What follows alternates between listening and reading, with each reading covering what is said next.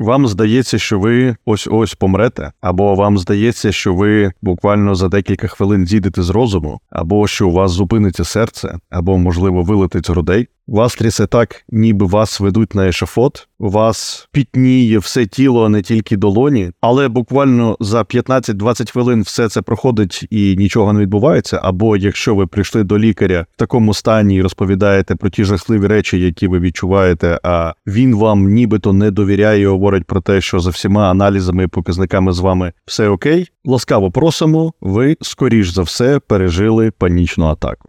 Варто зазначити, що протягом свого життя можливо більше ніж кожен десятий переживав панічну атаку. Це є цілком безпечний і нормальний стан, який навпаки допомагає підвищити шанси на виживання людини в умовно дикій природі. Панічні атаки це дуже дискомфортний стан, і люди можуть страждати ними навіть роками, але цей розлад один з найприємніших для роботи психотерапевта, тому що він дуже добре піддається лікуванню, якщо ми знаємо досить прості речі, про які ми сьогодні поговоримо.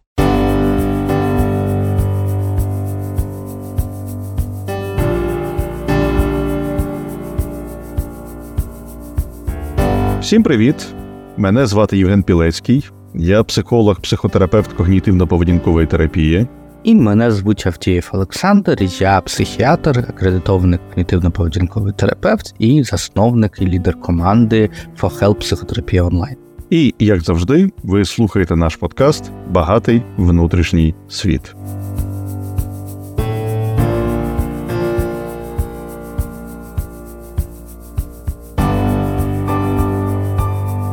Давайте напевно, як завжди, почнемо з визначень. Панічні атаки, як частина панічного розладу, зазначаються в класифікаторах хвороб, як в міжнародному класифікаторі хвороб зараз 11-го перегляду від Всесвітньої організації охорони здоров'я, так і в DSM. Я в свою чергу розкажу про МКХ. Саша розповість про DSM. Я не думаю, що вони чимось радикально відрізняються, але тим не менше треба побачити. В МКХ 11 панічна атака як така вона зазначається, як я вже зазначив, виключно в рамках так званого панічного розладу. Панічна атака визначається як приступ паніки, який не обмежується, і це дуже важливо зрозуміти, якимись конкретними тригерами або ситуаціями. Тобто, не вона, як правило, виникає не тоді, коли щось сталося, і ви, як реакцію на цю подію, починаєте переживати панічну атаку. А дуже часто вона виникає нібито ні звідки, ні з чого. Це може бути в транспорті, це може бути на біговій доріжці, це може бути в бібліотеці, це може бути на унітазі, де завгодно насправді. У них є дуже характерні симптоми. І, як правило, вони виникають ледь не моментально, дуже швидко і мають дуже такі типові прояви: це часте серцебиття, пітливість, відчуття нехватки дихання. Іноді людям здається, що вони прямо задихаються, біль в грудях. Це може бути тошнота, сильне головокружіння, озноб або жар, і, звичайно, відчуття страху дуже сильне, все наповнюючи відчуття страху. Найчастіше це відчуття страху смерті, відчуття страху зійти з розуму, або відчуття страху, що я зараз задихнуся, або в мене трапиться якась серцева судинна хвороба. І е, щодо панічного розладу, чому панічний розлад? Тоді, коли ці панічні атаки є систематичними і між ними у людини ще додатково є страх. Перед настанням цих панічних атак, ось у цьому випадку ми можемо говорити уже про панічний розлад, і це те, що стосується МКХ 11 коли ми говоримо про DSM п'ятого перегляду, там дійсно є невеликі відмінності. По-перше, у нас є класифікація цих панічних атак в плані того, що раніше їх було три пункти. Зараз у п'ятому перегляді їх всього лише два. Це умовно, якщо можна так перекласти, передбачувані та непередбачувані панічні атаки. Тобто ці е, панічні атаки, які ми можемо е, спрогнозувати у певних місцях, там, наприклад, літака чи там метро, чи ще чогось, або непередбачувані, які трапляються незалежно від якогось умовного тригеру. І е, основними критеріями панічного розладу. Ми не будемо перераховувати симптоми панічних атак, бо вони не відрізняються. Але там є е, те, що щонайменше місяць один з двох умов виконується. Тобто, або постійне занепокоєння щодо додаткових нападів паніки і їх наслідків, або значна дезадаптивна зміна поведінки пов'язана з цими нападами. Наприклад, поведінка спрямована на уникнення панічних атак, або уникнення фізичних вправ, незнайомих ситуацій, будь-яких речей, які можуть підвищувати тривогу. Тобто, умовно кажучи, е, в за новими критеріями при панічному розладі може не бути панічної атаки, але поведінка а, виконується таким чином, що а, людина уникає цих ситуацій, в яких потенційно можуть бути панічні атаки. Але хочу наголосити, що сама по собі одинична панічна атака, якщо вона відбулася, вона не є розладом. Вона є просто станом, який з вами відбувся, і вона не потребує жодного лікування, якщо ви потім прочитали, що це є нормальний стан, ви не уникаєте, не боїтеся, просто живете своє щасливе життя з досвідом панічних атак. А іноді можете описати його в мемуарах як один з найцінніших досвідів, які ви пережили. Е, Відволічемося від жартів і поговоримо трохи про нейропсихологію процесу виникнення панічної атаки, тому що насправді це нам дає одночасно і відповідь, е, що саме нам треба робити.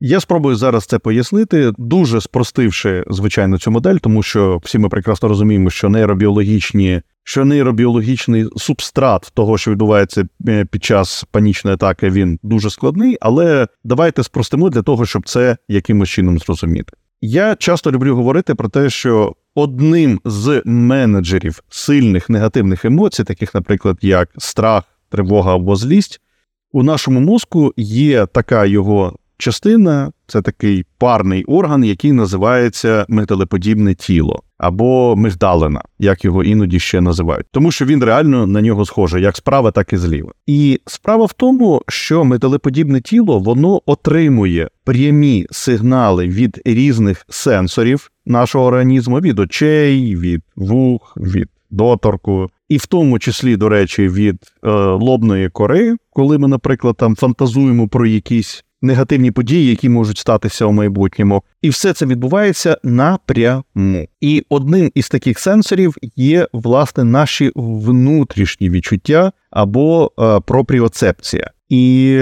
тут дуже важливо зазначити, що усі ці реакції, які ви отримуєте під час панічної атаки, вони в цілому є дуже характерні для сильних емоцій, тобто підвищення частоти серцевих скорочень, е, поверхневе дихання, тремор, звуження поля зору, у вас може волосся ставати дибкий. Але справа в тому, що вся ця система вона має також і позитивний зворотній зв'язок. І тоді, коли у вас внаслідок різних причин, це може бути зміна атмосферного тиску, або це може бути ваша фізична активність, це може бути вплив якихось хімічних речовин.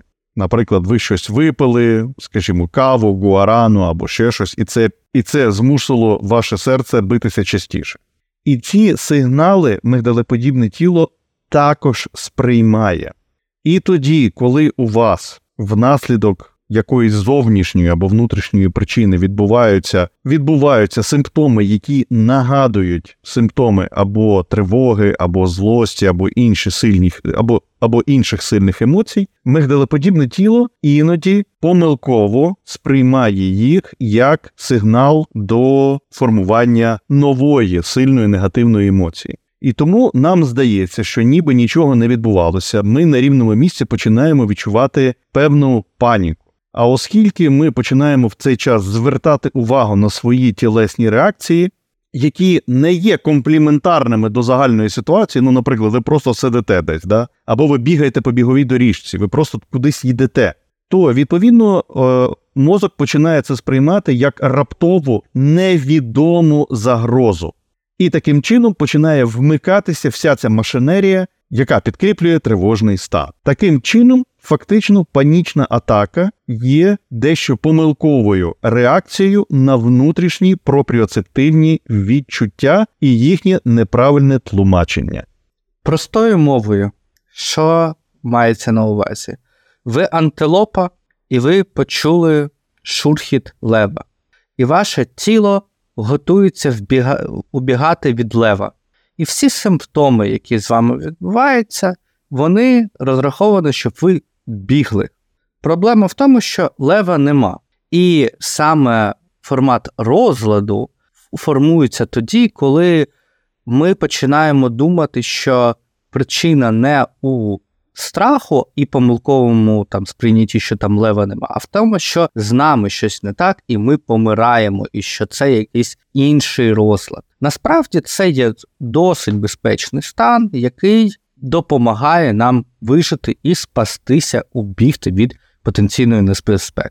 І тому треба сказати, що дійсно тривога і панічні атаки можуть бути причинами того, про що я скажу далі, але сама по собі тривога не викликається. Так? Тобто, якщо у вас здоровий організм, тиск вище 140 при вірному вимірюванні тиску не буде підійматися. Пульс може розганятися до 220 мінус ваш вік. Це буде нормальний пульс під час гострої реакції на стрес. Якщо ми виключаємо страх крові, то від страху не можна втратити свідомість. Якщо ви втрачуєте свідомість від е, е, страху, то, скоріш за все, там є ще ряд інших негативних модифікуючих факторів, які на вас впливають. Тобто ви не поїли, у вас е, іде парадоксальна реакція в плані того, що це треба ще проконсультуватися з або лікарем загальної практики, або з ендокринологом, або з кардіологом. Але починати варто з лікаря загальної практики і, виключивши інші стани, то ми можемо безпечно працювати з панічними атаками. До речі, лікар загальної практики у світі в цілому і все більше в Україні є перший лікар, до якого ви звертаєтеся після панічної атаки, тому що саме те, що ми невірно інтерпретуємо наші симптоми, і роблять цей розлад розладом. Тому ми приходимо до лікаря, кажемо, я вчора чуть не помер, у мене чуть не зупинилося серце, що мені робити? І у цьому моменті, якщо е, наш фахівець замагальної практики е, робить хорошу психоедукацію, пояснюючи симптоми, згідно досліджень, більш ніж 65% людина більше не звертається за допомогою стосовно терапії панічного розладу. І що цей лікар має сказати? Це те, про що ми говорили про те, про ту саму антилопу, що з нею стається, так, пояснення цих симптомів. Ця антилопа, ви будете дивуватися, але вона втікає від лева своїми лапками ногами. І у нас є певний обмежений ресурс у тілі, який нам треба перерозподілити.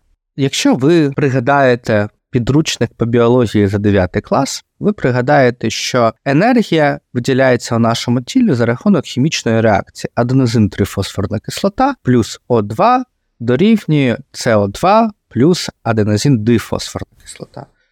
Ця реакція е, студентами, медиками і бі- біологами е, дуже е, викликає негативні емоції, бо вона дуже спрощена, але для розуміння широкого загалу вона підходить. Тобто нам треба більше кисню у м'язі для того, щоб виділилась більша енергія, щоб ми швидше побігли. І тут перший класичний симптом, який виділяється при панічному розладі, я задихаюсь, мені не вистачає повітря. Бо буквально мозок інтерпретує, як мені не вистачає повітря, мені треба більше О2. І ми починаємо більш поверхнево і швидко дихати. Якщо ми об'єктивно замірюємо рівень кисню в крові, там, умовно кажучи, пульсоксиметром, ми побачимо, що у нас цей рівень нормальний, інколи навіть більше, ніж в середньому, коли ми так це відчуваємо. І щоб донести цей кисень до крові, нам треба збільшити частоту серцевих скорочень для того, щоб паровозик з киснем скоріше приїжджав до нашого м'язу. І тут друга група симптомів, яка викликає також панічні реакції, у мене зараз зупиниться серце, бо серце починає калатати. Як ми вже з вами поговорили, у здоровому тілі, напевно, це теж для е, людей, у яких є там або панічний розлад, або е, спектр тривоги за здоров'я. У нас цей пульс не підіймається вище, ніж 220 мінус вік. Якщо там трошечки більше, там плюс-мінус 10, то це окей, але ну, в середньому це така дуже спрощена система для того, щоб зрозуміти, наскільки ваше серце може витримати. Так, кров швидше приходить. У нас можуть труситися ноги, тому що у нас деякі там дистальні, е, дистальні це ті, що далі від тулуба групи м'язів так спазмуються, і це створює таке відчуття поколювання у ногах, ватних ніг. І тут у нас є третя група симптомів, що я втрачу свідомість, тому що у нас за рахунок гіпервентиляції і інших фізіологічних процесів так може запариморочитися в голові і так трошки ніби розпливатися все, і плюс ватні ноги, і це відчуття, що ніби зараз я впаду. Хоча насправді ми не падаємо в таких ситуаціях, ми не втрачаємо свідомість під час цього стану. У нас можуть спазмуватися м'язи живота, і у нас ми можемо більше ходити в туалет, або потім згодом менше ходити в туалет при такому більш процесі, коли у нас занадто довго цей стан. І також е, можуть е, постфактом бути певні боліві відчуття, які пов'язані з такими гіперспазмами наших м'язів. Так, якщо я не помиляюся, такі найбільш розповсюдженіші симптоми, найбільш важливі я назвав, але я впевнений, що Євген може мене доповнити, чого я ще не перерахував серед симптомів. Після такого детального огляду і фізіології симптоматики панічних атак, панічного розладу в цілому, я напевно додав би тільки одне: те, що іноді не потрапляє до фокусу описів цього стану. Це те, що це може бути не тільки страх смерті або страх задихнутися, а це дуже часто буває страх зійти з розуму, тому що ці стани, які ви відчуваєте, враховуючи те, що вони відбуваються нібито на рівному місці, вони починають викликати ще сильні внутрішні переживання, коли людина абсолютно не розуміє, що з нею діється, тому що там. Трошки змінюється стан свідомості і так далі, і людина, помічаючи це, думає, що з нею може відбуватися якась, нібито у них нібито у них починається маніфест шизофренії. Таким чином людина боїться, що під час панічного приступу вона стане психічним інвалідом, умовно кажучи, і це є теж однією з таких дуже важливих ознак. Тому запам'ятайте да, ще раз, що при всіх цих фізіологічних відчуттях є декілька дуже конкретних зрозумілих страхів: страх смерті, страх задихнутися, страх отримати серцево-судинну хворобу і страх зійти з розуму. Це дуже важливо, що ти це доповнив, і я тоді ще ще доповню, що ти доповнив, тому що один з таких частих симптомів для тривожних розладів, не тільки тривожних розладів, це симптом дереалізації, деперсоналізації, коли у нас відчуття, що світ навколо нереальний, і що я там в цьому світі нереальний. І при панічному розладі також у нас можуть бути симптоми дереалізації, деперсоналізації.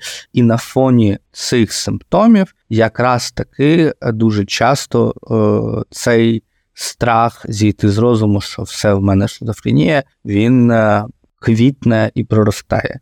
Власне, після того, як ми з вами так докладно розібралися з тим, що відбувається під час панічної атаки, давайте поговоримо, як з нею працювати. І тут у мене є дуже хороша новина, тому що в цілому панічний розлад або окремі панічні атаки, вони, як уже Саша казав на початку нашого подкасту, вони достатньо просто піддаються корекції. Я не хочу зараз сказати, що занадто просто 2-3 тижні і так далі. Але в деяких випадках іноді коли людина робить достатньо просту експозицію, про яку ми зараз з вами говоримо, в деяких випадках іноді буває, що панічні атаки можуть припинятися навіть після одного сеансу такої експозиції, або після ну, там, декількох зовсім небагатьох. Тобто там не треба її лікувати руками, не треба ковтати величезну кількість антидепресантів. Е, не треба і не треба лікувати соматичну хворобу, якщо у вас її не встановили.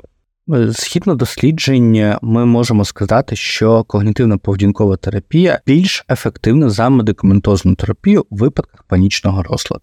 І тому давайте, напевне, підійдемо до того, яким чином ми працюємо з панічною атакою. Як і в більшості тривожних розладів, а панічний розлад відноситься якраз до цієї групи. Одним з основних методів, якщо не ключовим методом роботи з такого класу розладами, є експозиція. Тобто, фактично, принцип just do it. коли ми не намагаємося втекти від якоїсь події, не намагаємося увімкнути захисну поведінку, а навпаки, переживаємо цей стан таким, який він є, і просто його певний час терпимо, не намагаючись там бігати, пити таблетки, дихати в кульочок або ще щось подібне. Щодо дихати в ключок, я не даремно навів цей приклад, оскільки дуже часто в популярних методах або лайфхаках роботи з панічними атаками або панічних розладах є дихальні вправи, які дозволяють вам, звичайно, трошки зменшити частоту серцебиття, і таким чином, відповідно, ви будете просто автоматично заспокоюватися, і це нібито викличе у вас. Е- припинення панічної атаки, хоча насправді в більшості випадків ви скоріше розтягуєте задоволення, і відповідно, оскільки ви застосували захисну реакцію, то ваш мозок починає запам'ятовувати, що так і треба робити далі, і таким чином ви по суті підкріплюєте панічний розлад у себе і підживлюєте його. І існує насправді досить простий алгоритм, яким чином необхідно пережити панічну атаку. Одразу скажу, що це не найприємніший досвід, але це, знаєте, та ситуація, коли необхідно її раз пережити, а далі все набагато простіше. Є насправді протокол, який складається з чотирьох дуже простих кроків того, як ми поримося з панічною атакою. Перший крок після того, як за словами Саші, ви вже пройшли е, соматичних лікарів, які встановили, що у вас ніщо інше, як власне панічні атаки. Тобто, у вас дійсно немає серцево-судинного захворювання, у вас дійсно немає якихось інших соматичних розладів. Вам необхідно усвідомити на своєму досвіді те, що це саме панічна атака, і це собі вказати, в тому числі навіть вголос.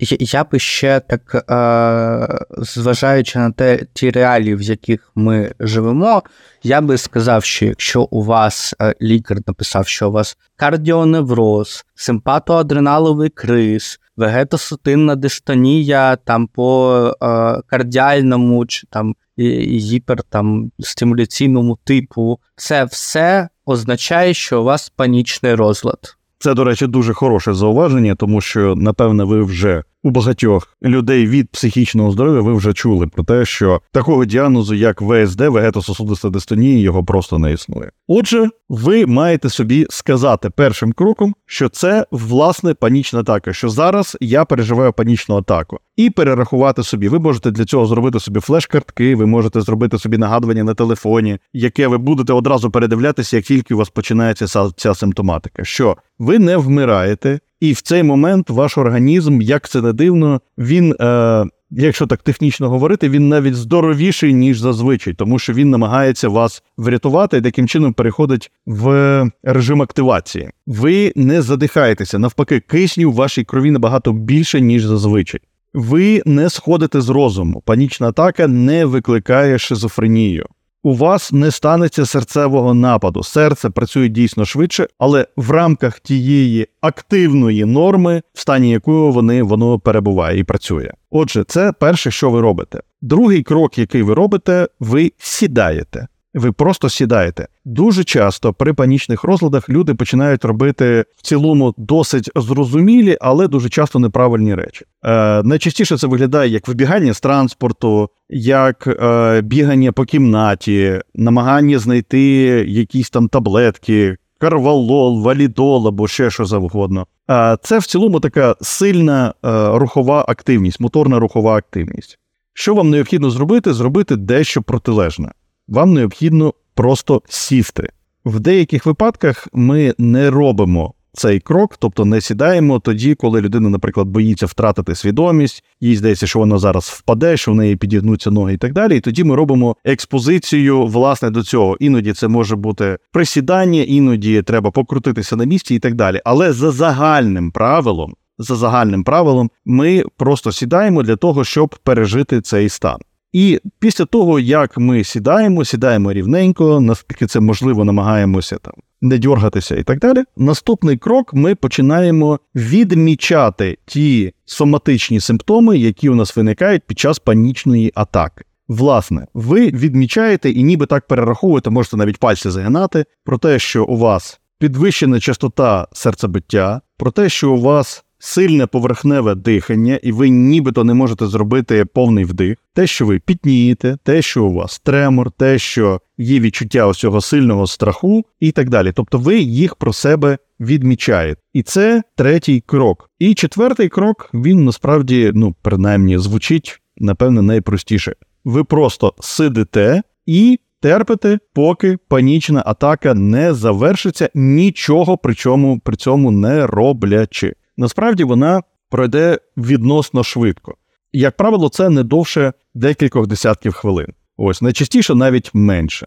Тому протягом цього четвертого кроку ви також, якщо, наприклад, ви не одні, або якщо у вас на це вистачить сил, можете навіть відмічати ступінь вираженості цього стану. Наприклад, зараз у мене панічна атака, і мені страшно на 10, але ось уже там пройшло 5 хвилин, уже десь 8, пройшло 10 хвилин, у мене вже десь 7 приблизно балів цієї панічної атаки. Пройшло 15-20 хвилин, у мене вже десь 5, і я розумію, що я починаю заспокоюватися, я не вмираю, я не схожу з розуму, серце не зупинилося, не вилетіло, нічого з ним не сталося. І таким чином мигдалеподібне тіло починає нібито нашаровувати нову інформацію про те, що під час панічної атаки нічого страшного не сталося, і таким чином ця інформація вже запам'ятовується на майбутнє.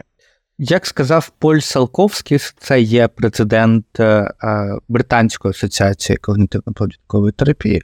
Найкраще, що ви можете зробити для того, щоб справитися з панічною атакою, нічого не робити. Я би, можливо, доповнив, що навпаки йти на зустріч своєму страху, це допоможе навпаки пришвидшити цю терапію. Якщо ви боїтеся, що задихнетеся, спробуйте затримати дихання. Якщо ви боїтеся, що у вас зупиниться серце, спробуйте пострибати.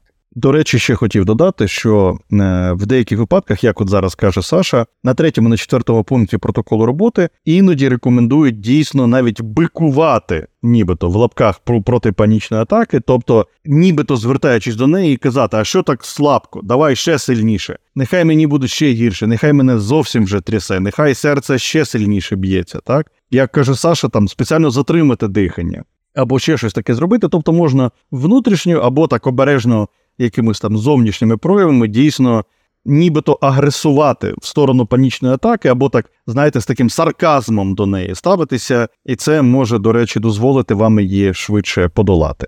Я дуже люблю працювати з панічним розладом, тому що він досить ефективно піддається лікуванню, дає результати, і я радію, що ти швидко можеш допомогти людині е, покращити життя. Це так знаєш, дуже допомагає мені мотивувати себе до роботи далі і так. Трошки може підвищує мою самоцінність, самооцінку. І я теж дізнаюся, що я теж люблю працювати з цим розладом, тому що він дійсно дає досить швидкі результати, і це дійсно дуже приємно. Ось тому давайте, напевне, на цій позитивній ноті будемо потрохи завершувати наш подкаст. Я запропонував Саші наступного разу поговорити про тему, яка для багатьох є дуже цікавою. Вона є, вона є квінтесенцією всієї навколо психологічної і навколо психіатричної міфології, і це тема шизофренія. Думаю, вам всім буде цікаво. А вам я нагадаю, що ви слухаєте подкаст Багатий внутрішній світ. Ви можете нас почути на дуже багатьох подкаст-платформах: Spotify, Apple подкасти, Google подкасти, Deezer, багато інших. На платформі Spotify ви можете залишати свої коментарі, ставити питання, пропонувати нові теми. Ми завжди все читаємо і завжди на це реагуємо. І нагадаю, що мене звуть Євген Пілецький, я психолог, психотерапевт когнітивно-поведінкової терапії. І мене звуть Авдієв Олександр, я психіатр, КПТ-терапевт. Мегаго зажали мені книжку. Не перемикайтеся, далі буде тільки цікавіше, і до нових зустрічей. Слава Україні!